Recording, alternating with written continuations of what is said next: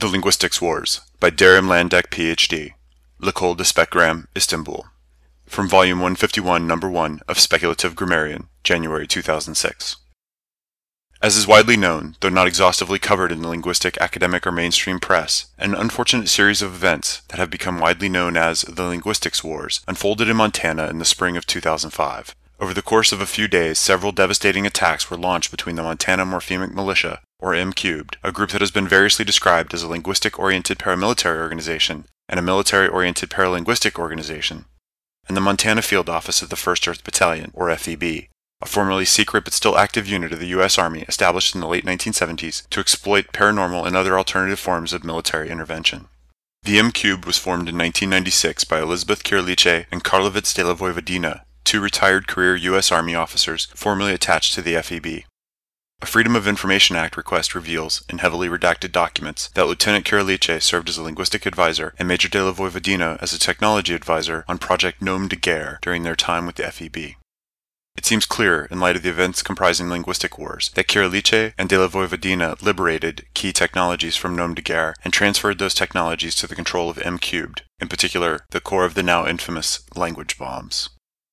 Once the duplicity of the M Cubed founders became clear to the leaders of the FEB, the U.S. Army made clear their intentions to recover the stolen technology and shut down M Cubed.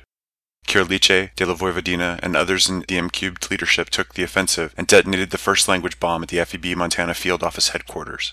FEB retaliated in kind with a language bomb strike on the M Cubed compound. Counterstrikes, counter-counter strikes, offensive initiatives, and defensive attacks followed from both sides, each seemingly more injurious than the last, though none critically crippling to either side. Below are excerpts taken from contemporary primary sources, including reports from local print and broadcast media, documents internal to both M Cubed and the FEB, and others. Because of their uncertain geographic location and general lack of grammaticality, blog posts reporting on incidents are considered unreliable indicators of the effects of the language bombs. April 1, 2005. A determiner disruptor was dropped by M Cubed on FEB headquarters. From an internal FEB memo that day. Small language bomb seems to have been detonated at Battalion MT headquarters, rendering many battalion staff incapable of using most determiners. Due to usual style of military communication, effects seem to be minimal and key channels have not been disrupted. Paramilitary Group M Cubed has claimed responsibility, but is unconfirmed at present time. Unfortunately, this memo was initially interpreted as an April Fool's joke and not taken seriously by most FEB officials. April 2, 2005. A Vorpal deverbulator was prematurely detonated at the FEB main gate, killing the M-cubed operative who attempted to deliver the language bomb. Nonetheless, many of the expected effects were felt throughout the FEB offices. From an internal FEB email. Second, more sophisticated language bomb detonates at Battalion MT headquarters today. Determiners still missing, but now staff only use simple present verb forms. Compound verbs and other tenses missing, copula missing as well. Bomb damages gerunds for some speakers. Communication's complicated, but judicious use of time adverbials compensates. CO suspects M cubed and suggests retaliation. Clearly, the severity of the threat from M cubed had become clear to FEB by this time. April 3, 2005. A pronoun impactor was dropped on the M cubed compound by the FEB. From Elizabeth Kerliche's personal diary. First Earth has fought back. Clearly, First Earth is weak, in that the only bomb First Earth could concoct has destroyed pronouns. Ha! Like Elizabeth or M cubed really need pronouns. Interactions are mildly delayed by the lack, but the lack hardly disrupts communication. Many of M cube's Morphemista allies are suggesting a switch to Spanish, which is prodrop. Ha! M cubed will prevail. April 5, 2005. In the morning, FEB launched a plurals pounder at M cubed.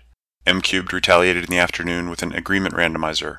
For the first time, it becomes clear that the effects of attacks on both sides are affecting the general populace. From a regional newspaper's April 5th evening edition.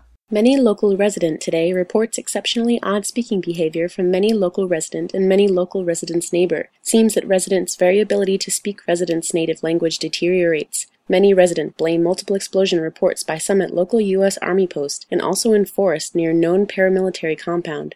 Nothing clear at current time, though. April 9th, 2005.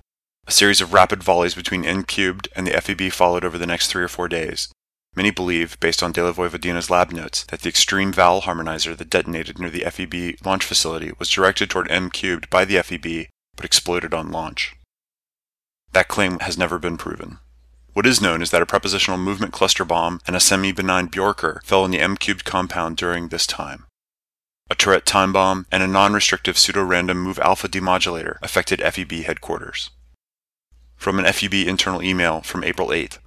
Damn communications becomes more severely over course of last few fucking days damage. Become damn nightmare command and control and orders routinely misunderstands or completely incomprehensible. Shit. Our attempts at counter-attacks less than maximally productive as seem fucking superior to ours their technology. From De La Vojvodina's lab notes of April 9th. While M-Cube's technological sophistication increases, your First Earth's response to the bomb M-Cube devices seem more and more like your pale copy. Clearly M-Cube crippled First Earth's technical ability, your and of robust innovation any chance First Earth had when Elizabeth your and Karlovitz left, your your no single government should your wield the power First Earth does, your with M-Cube's latest advance from a weapon, M-Cube is but one step and a half, which may well to the whole First Earth Battalion, your give the coup de grace, your your your your From the transcript of a local news broadcast the morning of April 10th. A fucking person thousand yesterday Björk begins area fling after hear news that between local ofus of U.S. Armus Batal 1 First Earth woof woof oh an infamous linguistic paramilitary group known as Shitty Montana fucking Morphomuk Militia linguistic Björk war breaks out. Of conflict fucking horrifying side effects speaks damn English to many persons' ability include irreparable damage. Of both damn Swedish and fucking Turkish tourists, Björk in both native languages, Björk visiting groups reports odd effects also. Björk April 15th, 2005. After several days of quiet, another series of fusillade and counter-fusillade of language bombs flew between the two camps. Records may indicate that an ultimate intensifier, a cluster reducer, a liquid melter, and a triller to Demax fell on M cubed, while a compulsory inverter, morphemic atomizer, and nuclear onset reduplicator hit FEB. No reliable written records internal to either combatant exist from after these attacks. However, at this point, the local populace was beyond panic, and local authorities had halted all non-essential activities everywhere. The only known example of the after effects of some of these attacks comes from an emergency transponder set up by the local government on April 13th. York who hear and fucking comprehends the message to anyone. Between Almu base here, York and Gorop of Shki Sulvuvarusut, Ringwest, York Gosantodor Kumpulot are out war. Many persons language, York and many persons fucking arrives Armu base and many survivalist linguistic desideraries. Many person in Korosfur, helpless, Hopperos, Desiderate, victim catches. York, York, fuck, Alorot, police, federal authority, York, and send immediately without delay. Late now, help, York, York, hmm, York. Hmm, hmm. Damn it, order. A rough translation is as follows. To anyone who hears and comprehends this message, there's an all-out war going on between the army base here and a group of survivalist linguists. They have destroyed many people's language, as well as their lives. We are helpless victims caught in the crossfire. Please alert the federal authorities and send help immediately. This sad message repeated for four more days before the federal government finally stepped in to help. At this point, the exact sequence of events becomes very unclear. There are theories that the rapid language changes interacted in unpredictable ways in the language centers of the people affected, or that the direct effects of the language bombs overlap to create new effects. Wavelet theories of grammaticalization have been invoked to explain the snippets of mangled language that escape the affected area, as have the Heisenberg ungrammaticality principle, phoneme-morpheme duality, syntactic synergism, and others. April 19, 2005. Eventually, U.S. military brass attempted to take control of the situation by threatening both sides of the confrontation with annihilation from tactical nukes. By that time, the effects of the language bombs were so severe that neither side could properly comprehend the threat, and neither stepped down. A dynamic dyslexifier, identified by the Mangle remains, was launched but shot down by a Patriot missile. A similar fate befell a diachronic deleter, a synchronic scrambler, and no less than three phonetic filibusters. But over 100 more weapons were launched, and the contents of their payloads will never be known because the final weapon deployed was a blank slate. Conspiracy theorists like to suggest that the federal government launched the blank slate to end the conflict, but there is no good evidence to support this position.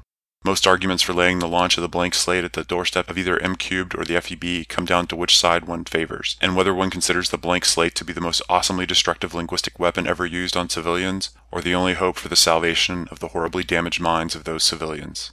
Some cite De la Vojvodina's lab notes of April 9th and his obvious paraphrase of Norbert Wiener as evidence of some ultimate weapon in the making, but history will never truly know for sure. The blank slate effectively reset the language centers of all it affected to their pre-critical period state. Without the framework of language, all detailed memories of the incident faded from the minds of those on both sides, as well as all local civilians and some of the less well-shielded federal troops. International linguistic aid agencies, including the Red Palato-Alveolar Click and Linguists Without Borders, stepped in to provide emergency assistance and retraining in local dialects of English. The rehabilitation continues to this day, no charges have been brought against members of either side of the conflict, as all have been deemed incompetent to stand trial by a panel of government linguists. Clearly, there is much to learn, linguistically and politically, from the folly of these linguistic wars, and learn we must, lest we be doomed to repeat this tragedy.